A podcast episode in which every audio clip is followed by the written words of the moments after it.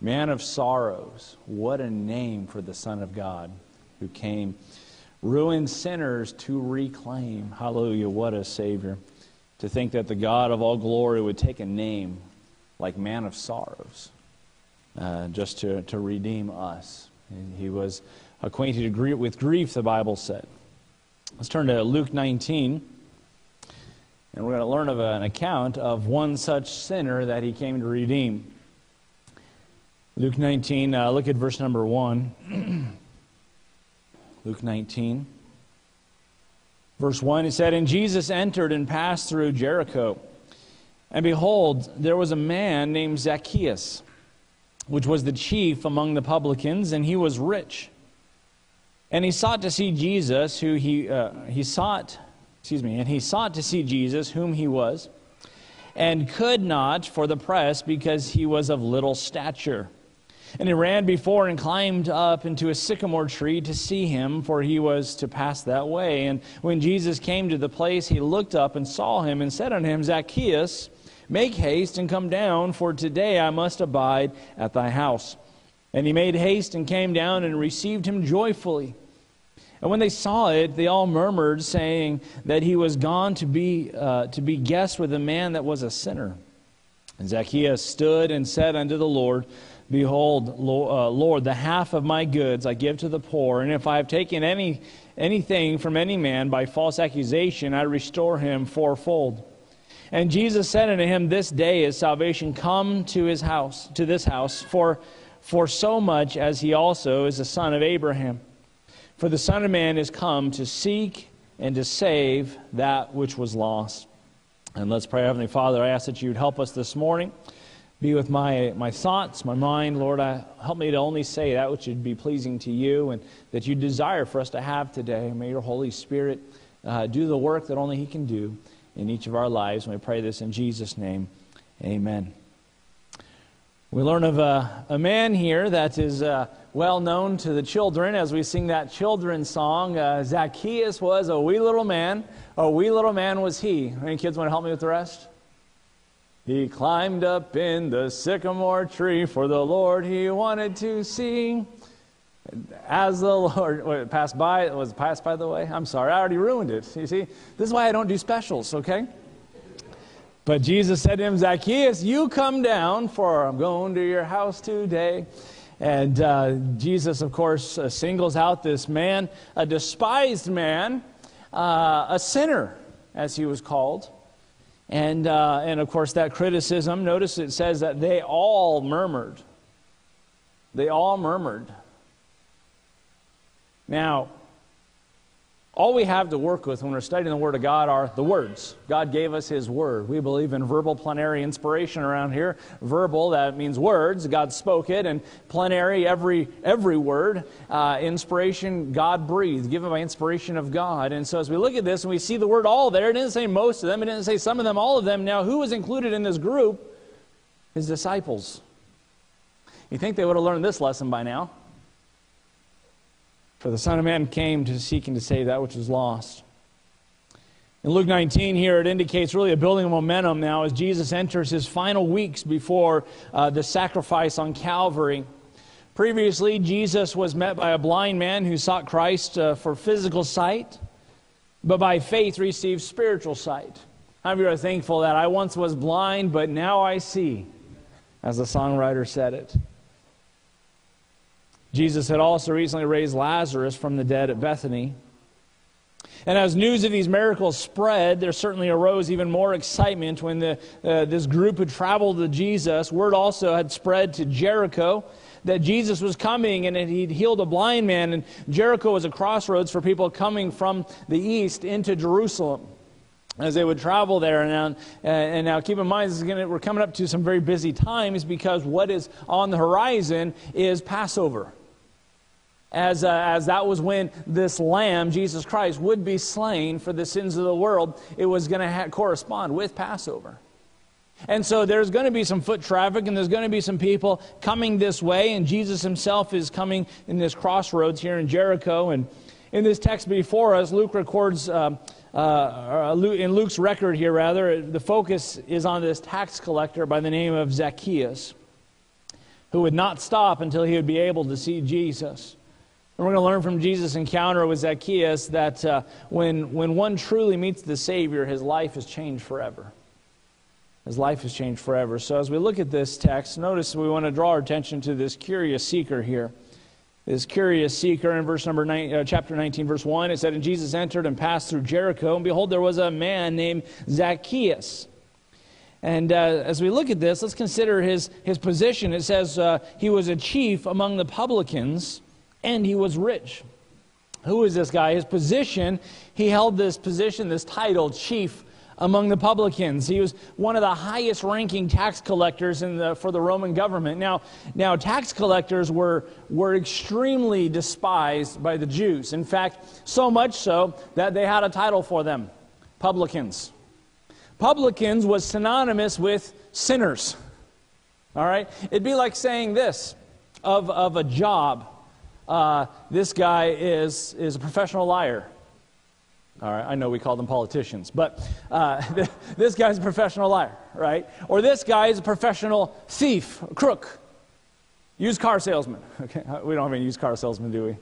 I don't, don't want to offend anyone. I did hear about a used car salesman one time that got saved, and he was so troubled uh, uh, after he got saved about his profession. He was counseling with his pastor. He says, I, I can't, I don't know if I can keep doing this you know, and uh, it was one of the lower end used cars, you know, trying to just sell these junkers to, to, to people. And, uh, you know, and, and you see these poor situations come through, and it's like, I don't want to put this extra burden on them as they're going in debt for this junky car that's not going to last the length of the, of the loan.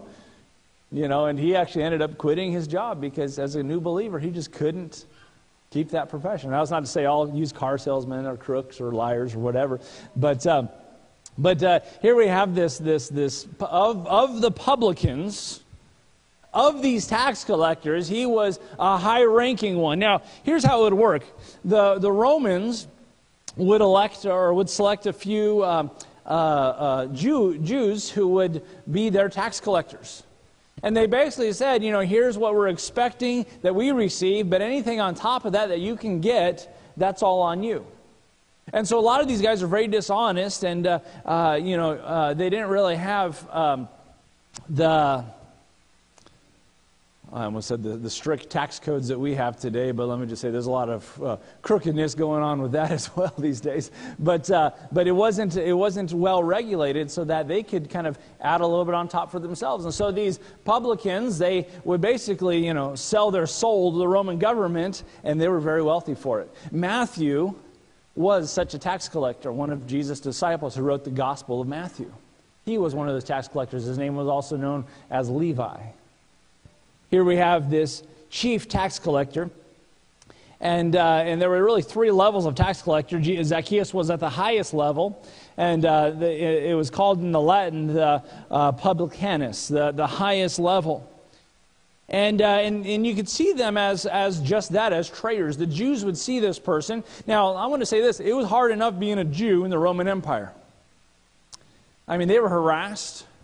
They were, uh, now, they, they, they, we keep in mind, as we're reading the New Testament, we're reading the, the life of Jesus in particular, we forget sometimes that they were under the Roman occupation. The Romans had control of that whole region, and the Jews were under uh, the, this Roman bondage, if you would. Now, they had relative freedom. It's not like they were slaves like they were in Egypt. But, uh, but really, they couldn't do anything without the Romans' approval. And in fact, if you saw a Roman soldier walking along, you'd kind of walk on the other side of the road. And, and uh, you know, they, it was just, you, you don't want to get harassed. You, they, they, were just trying to live their life quiet and peaceable and, and, uh, and just trying to be Jews. Well, these tax collectors were traitors. They've turned on their own people. They're exploiting their own people for their own gain. You know, they just get a little off the top. They just maybe raise it a percent or two and, of what they're collecting, and they kind of keep that, and it, and it finances their lavish lifestyle. And it made a point in our text that he was rich. Verse 2 uh, he was a publican, chief, chief among the publicans, and was rich.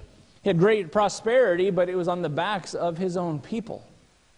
You see, they didn't, they didn't like tax collectors. In fact, they had a lot of jokes about ch- these cheap tax collectors.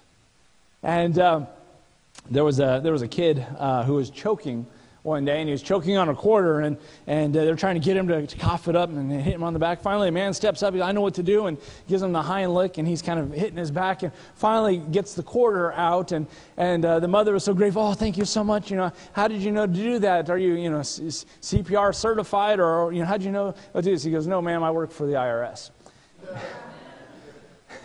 and if it means getting a quarter out of a child, we're going to get our quarter. Um, you know, but this is, this is the, the, the mindset of however we can make a buck, however I can, you know, exploit my own people. He was very prosperous. But notice verse number three. He had a purpose this day. Bible says he sought to see Jesus.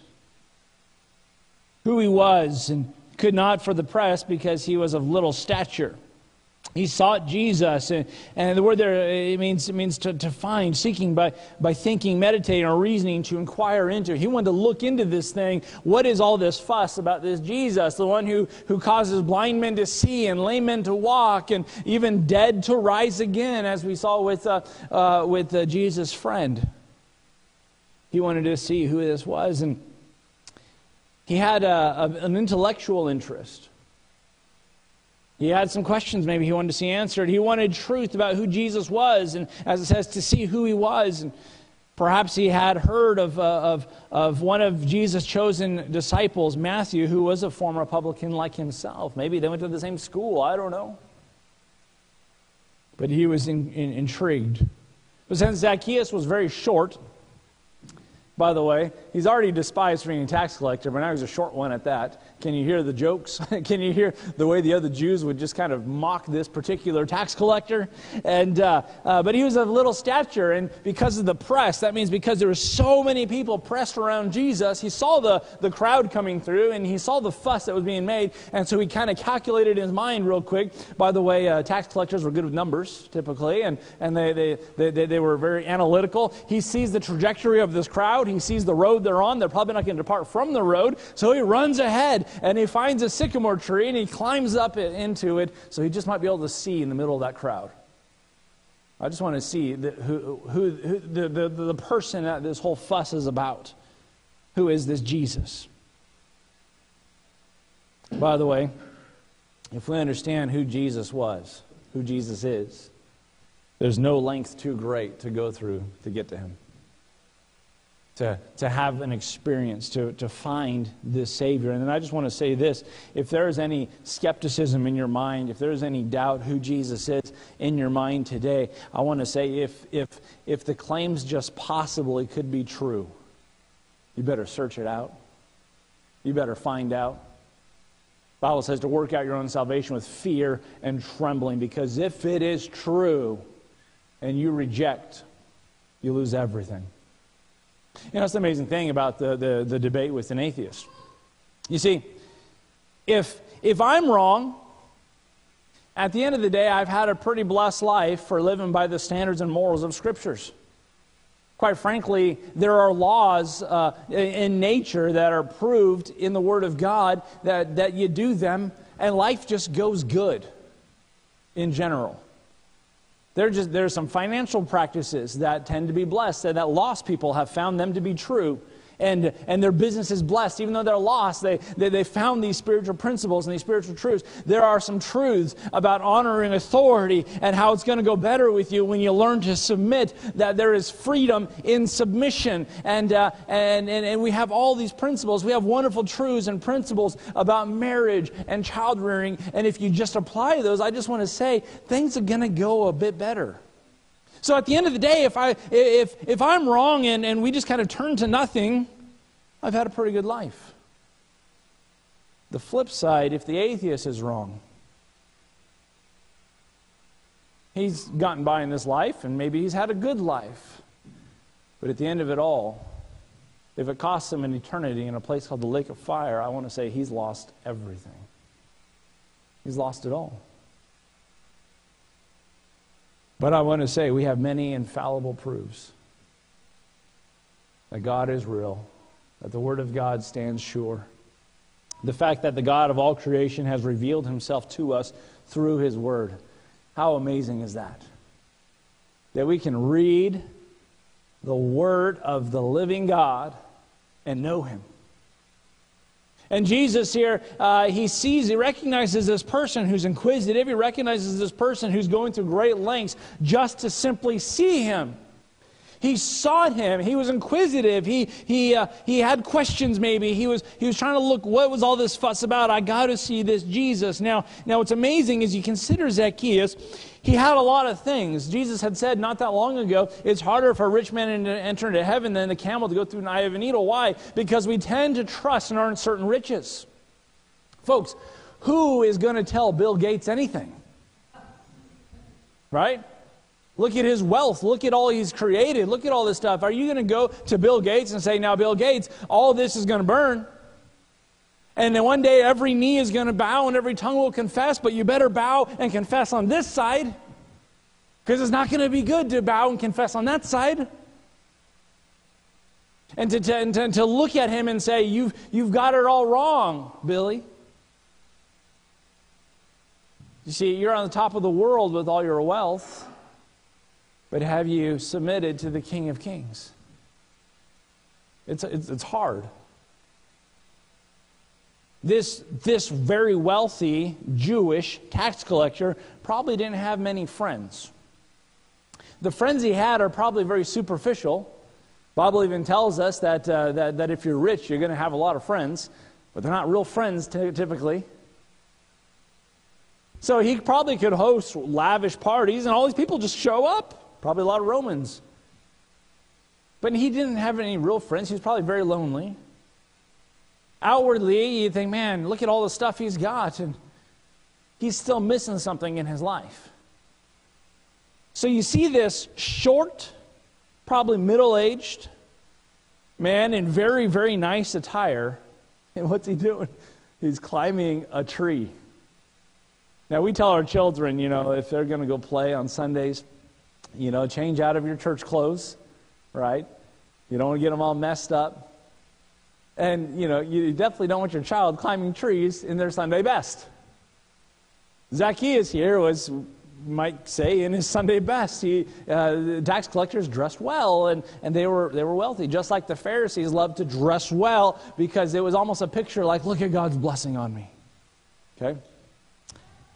And this man is now in a tree. What a picture. Notice the compassion of Jesus. See, Jesus saw the extreme lengths that Zacchaeus went through in order to see him, and he had compassion on him. And, uh, and first thing I notice here is he looked unselfishly at him. Look at verse number five. And when Jesus came to the place, this tree, he looked up and saw him and said unto him, Zacchaeus, make haste, quickly, come down. For today I must abide at thy house. First of all, Jesus saw Zacchaeus here, and at this time, again, put yourself in the mind and in the, shoes of Jesus, the sandals of Jesus. He's going towards that cross. He's weeks away. Being 100% God, yet 100% man, the God side of him really saw what was to come. And the man side of him understood he was going to be a man of sorrows, acquainted with grief, as we sang a minute ago. He was going to die for the sins of the whole world. He was going to bear that load upon his soul, shoulders, such a heavy load that the night before he was taken, he was there in the garden crying out to God uh, and sweating, as it were, great drops of blood to the ground. And let me just say this the only time you ever find Jesus even coming close to the possibility of disobeying the Father, as he says, Let this cup pass from me. Nevertheless, not my will, but thine be done. And he prayed in agony and he prayed earnestly. So heavy was he that the angels had to come and minister to him. See, that's on his mind. That's what he's seeing is coming. And he tells his disciples, the Son of Man must be taken. We saw that in the last chapter. And they're missing it. He must be crucified, he must be taken. And he's thinking about all this stuff. And what does he do? Amidst all of that, he sees a, a low down, rotten, good for nothing tax collector up in a tree. He says, Hey, Zacchaeus, come down. I'm going to go visit with you today. just get that mindset. By the way, I want to say this Jesus is known as a friend of sinners. Yet he makes time, he makes time for each individual. A friend of sinners. It's amazing what they said of him is um, let me let me jump ahead just a little bit. Um,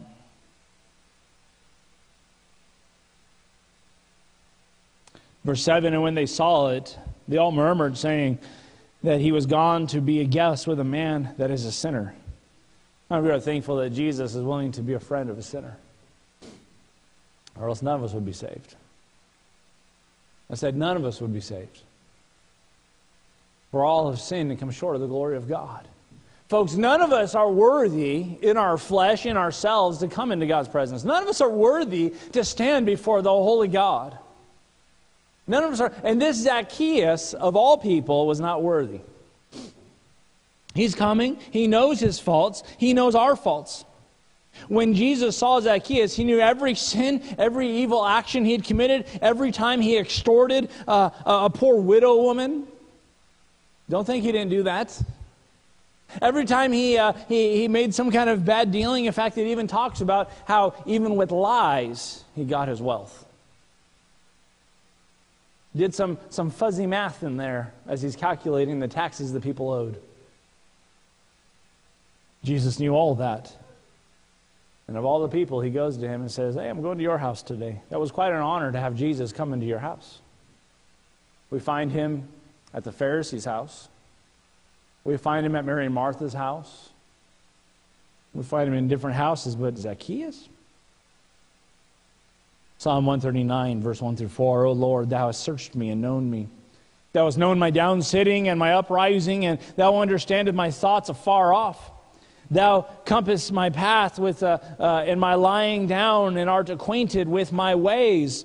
For there is not a word in my tongue, but lo, Lord, thou knowest it altogether. The psalmist is saying that this obvious statement that God knows me. God knew Zacchaeus. He knew his faults. He knew his failures. He knew everything about Zacchaeus. And I want to say this you think you know each other. You think we know one another, right? If we knew everything there was to know about each other, uh, we'd, be, we'd probably say, you know, I don't think we need to be around each other anymore. Because what do we do? We put our best foot forward and we, we want people to like us. And boy, if you, if you knew my thoughts, if you knew everything about me, and if we knew everything about each other, those, those, those struggles of our lives and, the, and then the, the, the, things that we, that we find ourselves thinking about and, and you know, the, the, the various, various areas, uh, we would be a little embarrassed, I think, one of another. And yet, despite of all that, Jesus loves us personally. What a thought. The one who knows me the best loves me the most. Jesus calls Zacchaeus by name. He, so, he, he associated with those who, uh, although they were sinners, had humbled themselves and were, were now followers of him. what's interesting is the name Zacchaeus means righteous one. Can you imagine going to your tax collector and calling him righteous one as he takes your money? Much of it by thievery. Righteous one. Here's the amazing thing about, about this. You know, he never knew true righteousness until he met Jesus. And folks, that's how it is with you and me. We try to earn righteousness, we try to be righteous, we try to act righteous. But the Bible tells us in Isaiah, all of our righteousnesses are as filthy rags. The best you and I can muster up in our strength, in our activity, in our action, we, we, we present it to God. God, aren't you impressed with this? And He looks at that and says, Oh, throw that rag away. And, and, and, the description of it in, in the book of Isaiah talks about uh, the, the Israel and the, their body being full of putrefying sores. And these types of rags were the rags that were known to, to wrap a leper's wounds and full of pus and filth and nastiness. And let me just say the only thing you do with those rags is you take them outside of the camp and you burn them. That's all you can do with those rags. You know, you can't wash them, you can't reuse them. They're nasty, they're filthy, they're infected. And, and this is how God describes or assesses our own righteousness. See, we look at each other and say, wow, that was a righteous act. That was a that was an amazing thing that you did.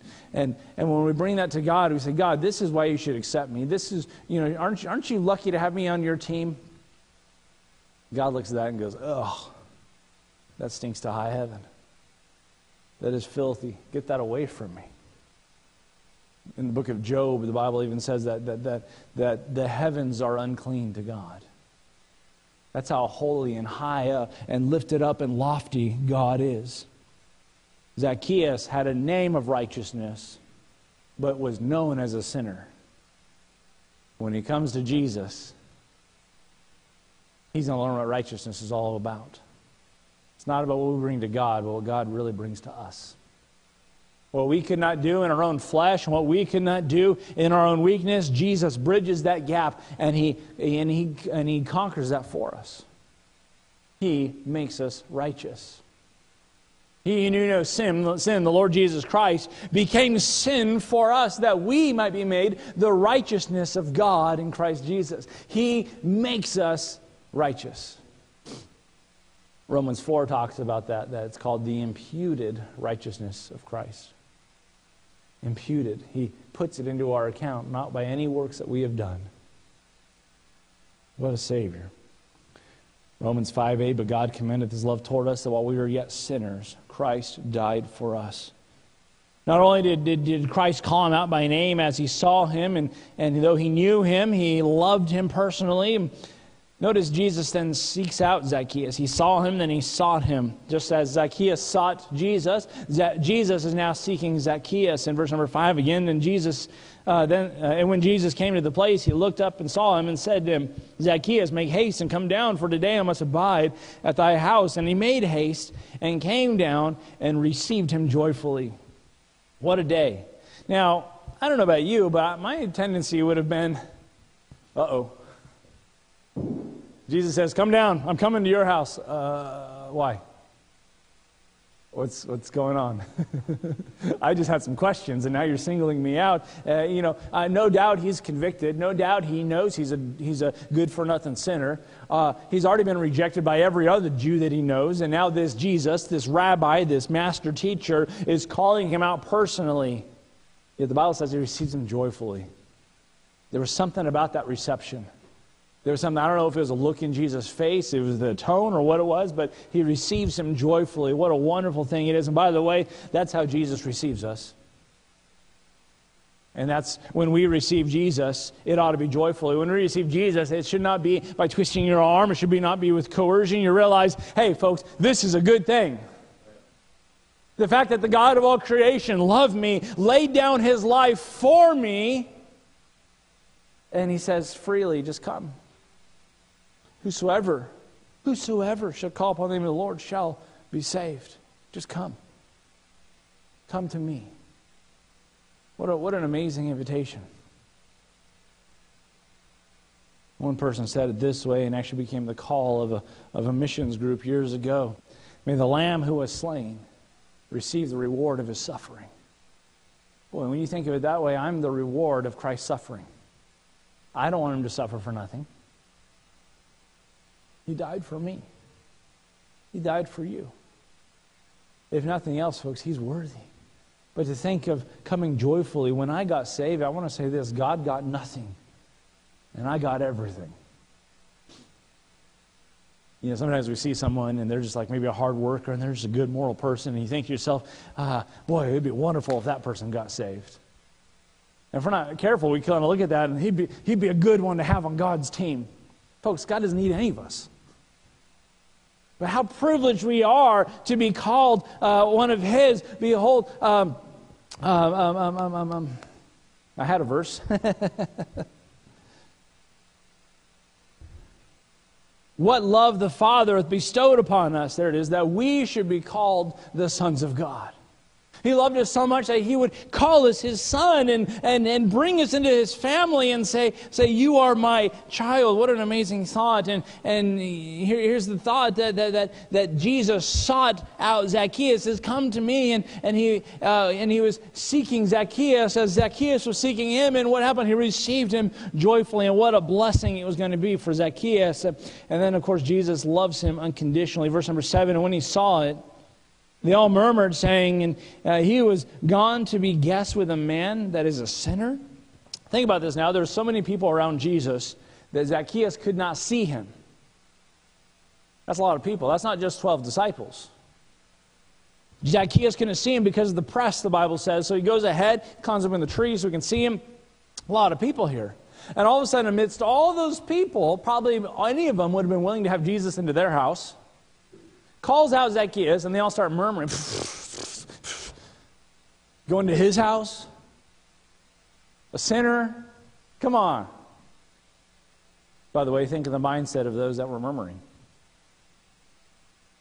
Doesn't he know I'm standing here? Doesn't he know he could have dinner with me? But he loves this sinner unconditionally, a sinner whose, whose occupation title is synonymous with sinner, publican. Throughout Jesus' ministry, Jesus showed this unconditional love really to every person he met. Zacchaeus was no, uh, uh, no, no exception. By the way, Jesus showed such love to those who never followed him. Think about that for a minute. It wasn't just to those who would follow him, it was to everyone he came in contact with. He healed 10 lepers. One comes back and he says, Were there not 10 cleansed? Where are the nine? Folks, he loved all 10 of those, even though one came back. He, he fed 5,000 men plus women and children, another time 4,000, and, and, and all those people. And they came back the next day, and he, and he gave them the message that I am the bread of life. And, and, uh, and, uh, and he's telling them, You got to believe in me, and you got to let me be your meat, my, your sustenance, and, and you got to follow me. And, and, the, and the message was hard for them to receive, so many of his disciples turned away and followed no more. John chapter 6. And Jesus turns to his own disciples there, his chosen ones, and says, Will ye turn away also? Will you go away also? He loved all those 5,000 men plus women and children. He loved them all. And I want to say this He knew their names. And He fed them and he wanted them to receive the truth that he had for them. And he wanted them to follow him. He wanted it. And he loves them. And his heart was broken as they went away. And Jesus, when he looked upon the masses, he, he had compassion upon them because they, they, they, they, they, they were sheep having no shepherd. He loved them all, even though not all would follow. He loved them unconditionally. Luke 15, verse 2 And the Pharisees and scribes murmured, saying, This man receiveth sinners and eateth with them. This is not the first time they've had that accusation. The crowd responded to Jesus' loves with Jesus' love with scorn. He openly loves the unlovable, and they scorn him.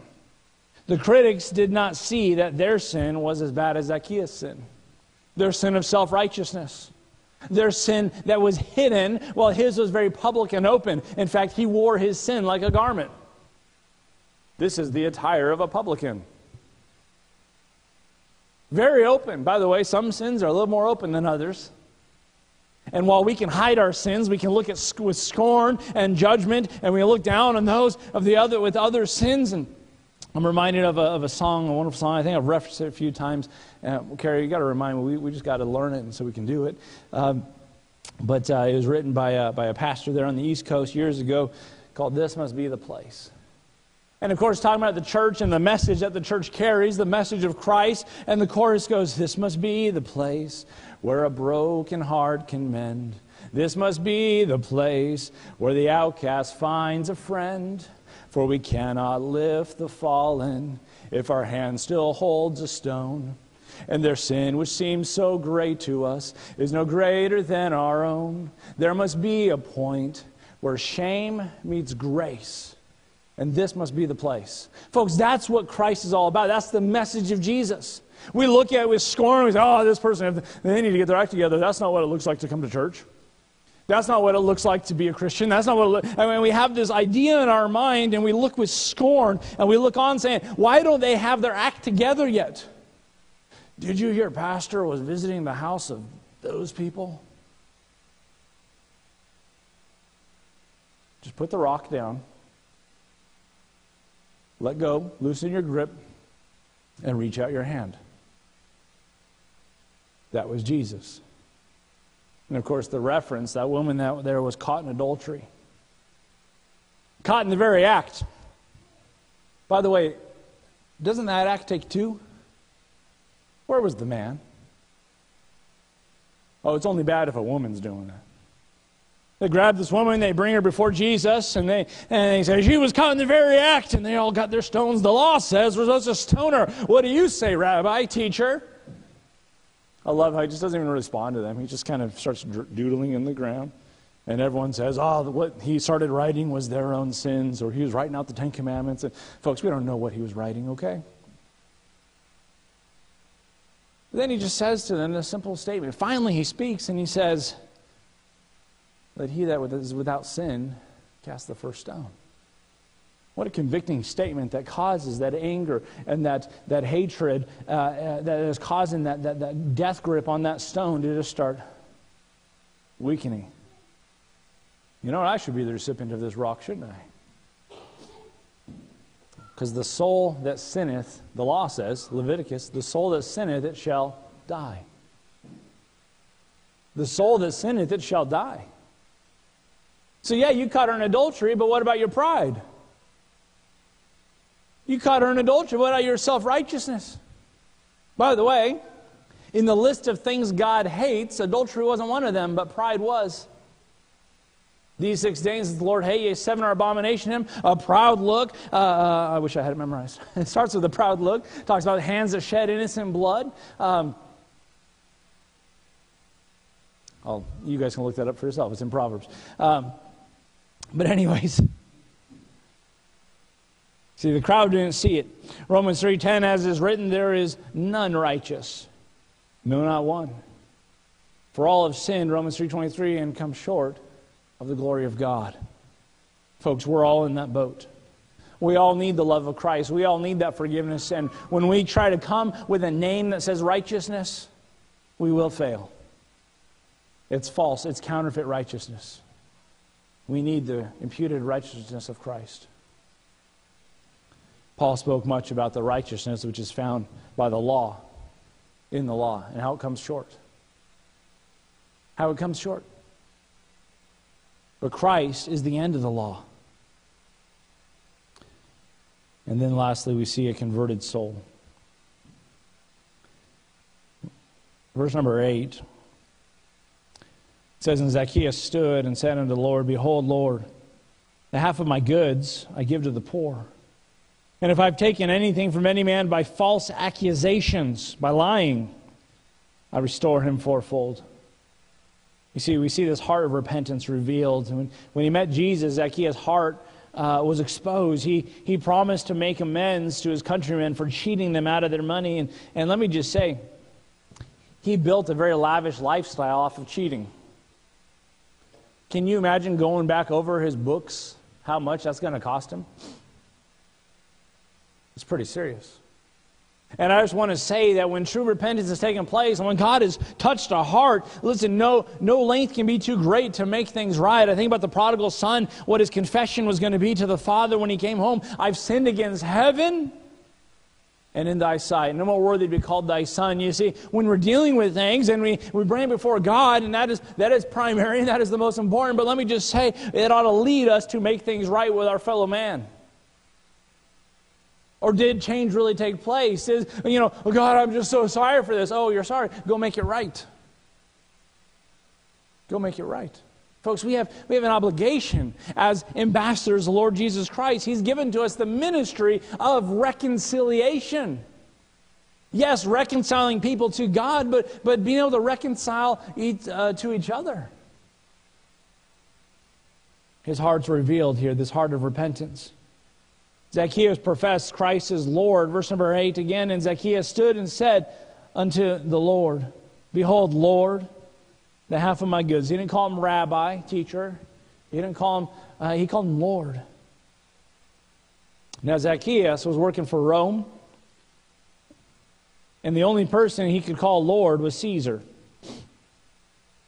He had put his faith in Jesus Christ now, and he publicly calls him Lord. And repentance is very evident by uh, this admission of calling him Lord. And let me just say this I do not believe in the false doctrine of lordship salvation. You might call it legalism. You say, What is that?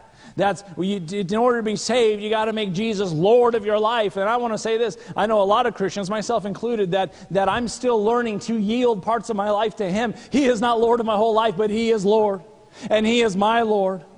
And, and as I'm drawing closer to Him and I'm learning to walk with God, He is taking control and He's becoming my master in more and more areas. And I'm saying, God, I'm yours. And I'm presenting myself a living sacrifice unto God. But I want to say this that when you get saved, it starts with a declaration of who He is. Whosoever shall call upon the name of the Lord shall be saved. He is Lord. He is Lord. And it takes that declaration. It's not just, oh, I believe in the good teacher. I believe in the prophet Jesus. No, no. Whosoever shall call upon the name of the Lord shall be saved. He is Lord.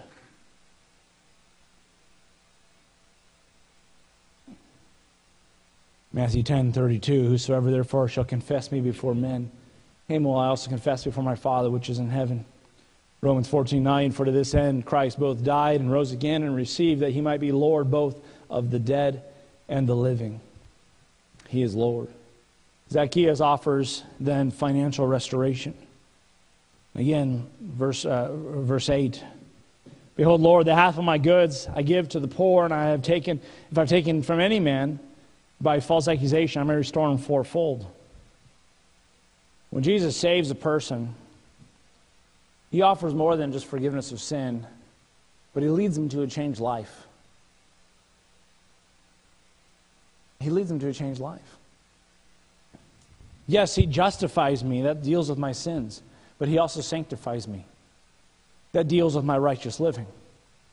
That deals with my, my holiness. That deals with my walk with God. And, uh, and that, is, that is what He is doing in my life. And Zacchaeus was a changed man.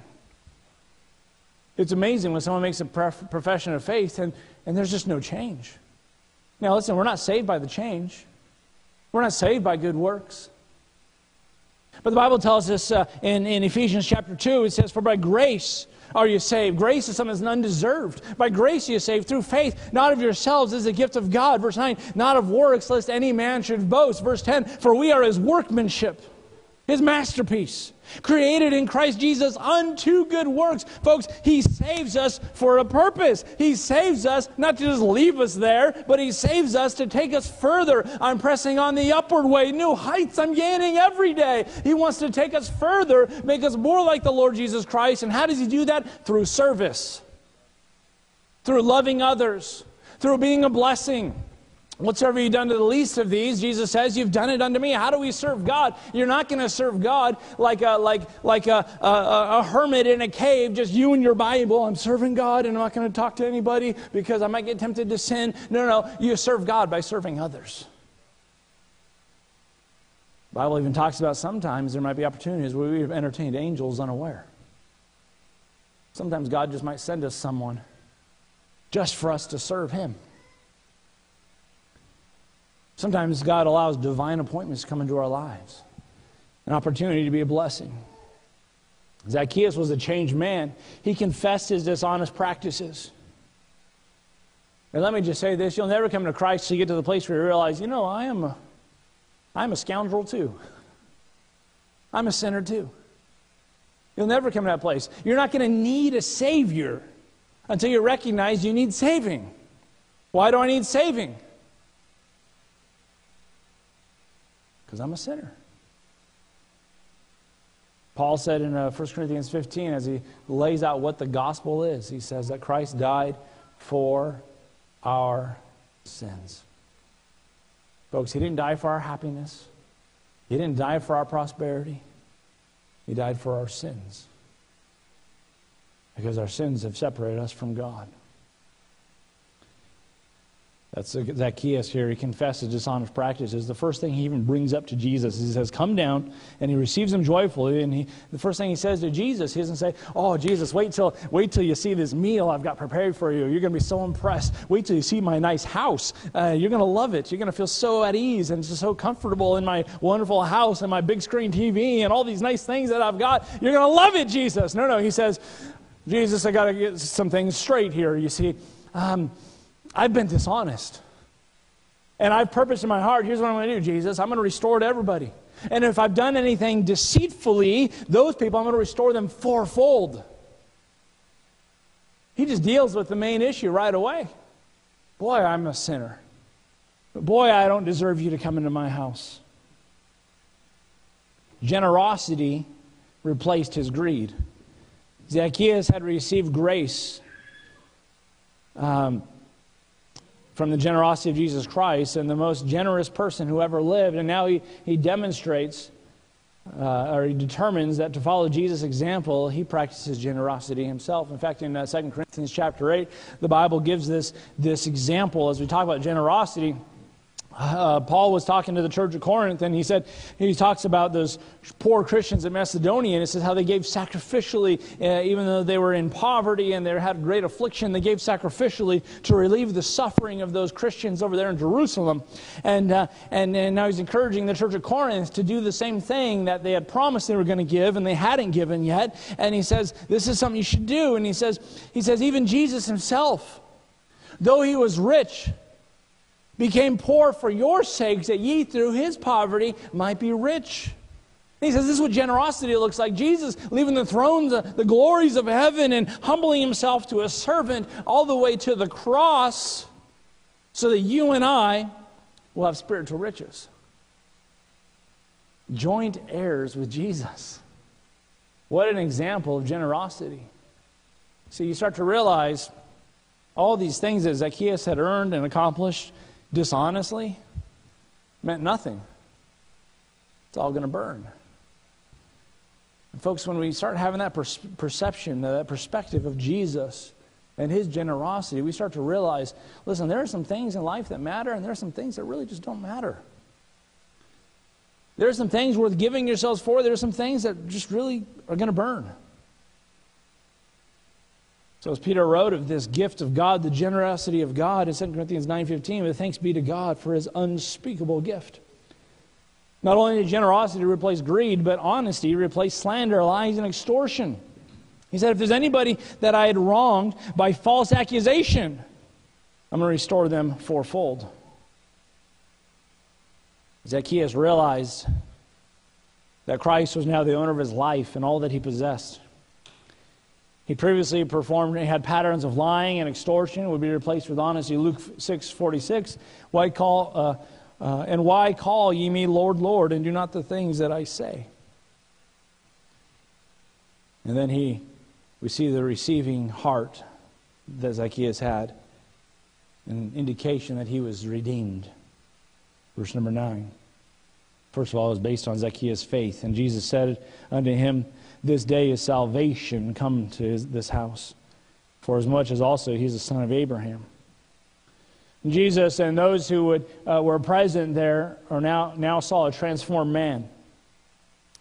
The Lord affirmed the salvation had come to Zacchaeus' house, that he had experienced it truly. You see, we're not saved by the plan of salvation, we're saved by the man of salvation. You see, a lot of people have intellectual knowledge, they understand all these things. I was one of them for years. I told people how to be saved, and I was lost. I, I, I pointed people to Jesus, and, and, I, and I had not experienced it myself.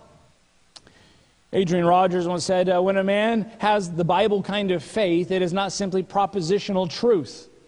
It is a relational, it is relational truth. What I mean by this, being a Christian is not just intellectually believing things about the Lord, it is receiving the Lord experientially. And I'm not talking about I've had some kind of divine experience that I point to, but, but I've experienced the forgiveness and I've experienced the relationship of Jesus Christ based on the truth. And if we're not careful, what we tend to do, and with our children in particular, is we give them a bunch of propositions, propositional truth.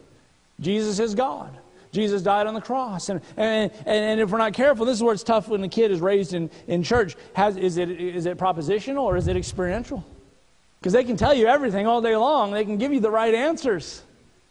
But do they believe it? Have they internalized it?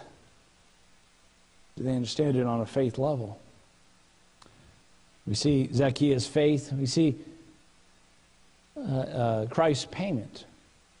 That last part of, uh, of uh, verse number 9 is interesting.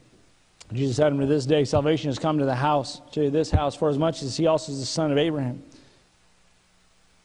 What, uh,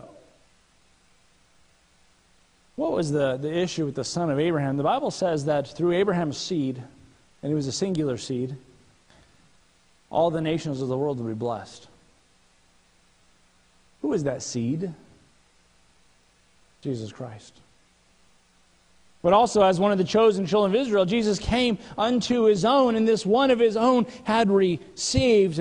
Galatians 3.14, that the blessing of Abraham might come to the Gentiles through Jesus Christ, that we might receive the promise of the Spirit through faith. And praise God for that transitional change that took place as he lays it out in Galatians, that this promise from Abraham and to Abraham, because of his seed, has gone now out to the Gentiles, that whosoever believeth on him should be saved. What a wonderful truth.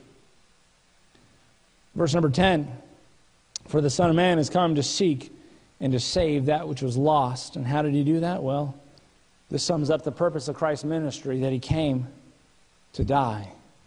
He came to seek and to save that which was lost, and he accomplished his purpose through the blood that was shed on the cross of Calvary. Romans 5, verse 9 and 10. Much more than being now justified by his blood, we shall be saved from wrath through him. For if, if when we were enemies, we were reconciled to God by the death of his Son, much more being reconciled, we shall be saved by his life.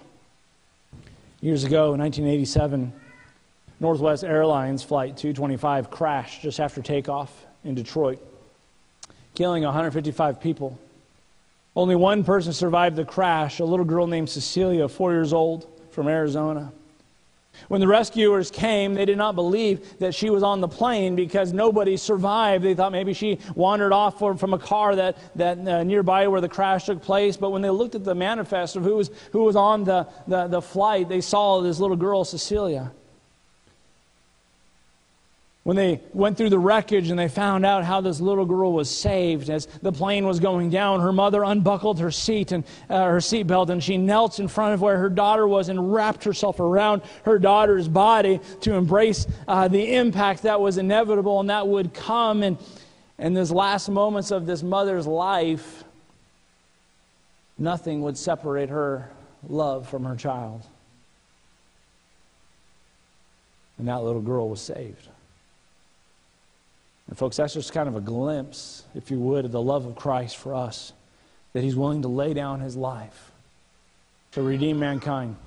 Yes, even a sinner like Zacchaeus, a chief publican, a top level, top ranking of a sinful profession, a sinner.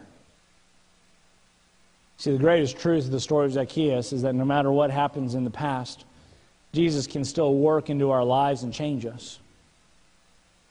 He'll always be there for those that have spiritual eyes open to see Him, to recognize who He is. And, and I want to say this that, that if it's not enough that, that Zacchaeus sought Him, it's not enough that he knew about Jesus being in Jericho, but he had to take the next step to encounter Jesus. And here's what happened change life. Change life. One of the biggest things that I look to when I got saved. I grew up in church. From the moment I was born, I was in church. Growing up as a teenager, I had a desire for God. I saw Him, and, and I, was, I was, I'll be honest with you, I was working for my salvation. I was trying to make God happy with me. I was trying to make Him pleased with me, and I was, I was working. But I was wicked. I struggled with so many things. I remember the night I finally bowed the knee, August of uh, 2002. I knelt down. I was in the, the army in my barracks room and knelt down and called out to Jesus for salvation. I knew all the truths, but it was time to make it real. Now, folks, we're not saved by works, so please don't miss the message. But when Jesus reached down and touched me, a change came to my life. Was I perfect? No. But a change took place. I began seeking God and serving God simply because He is worthy, because of what He had done for me.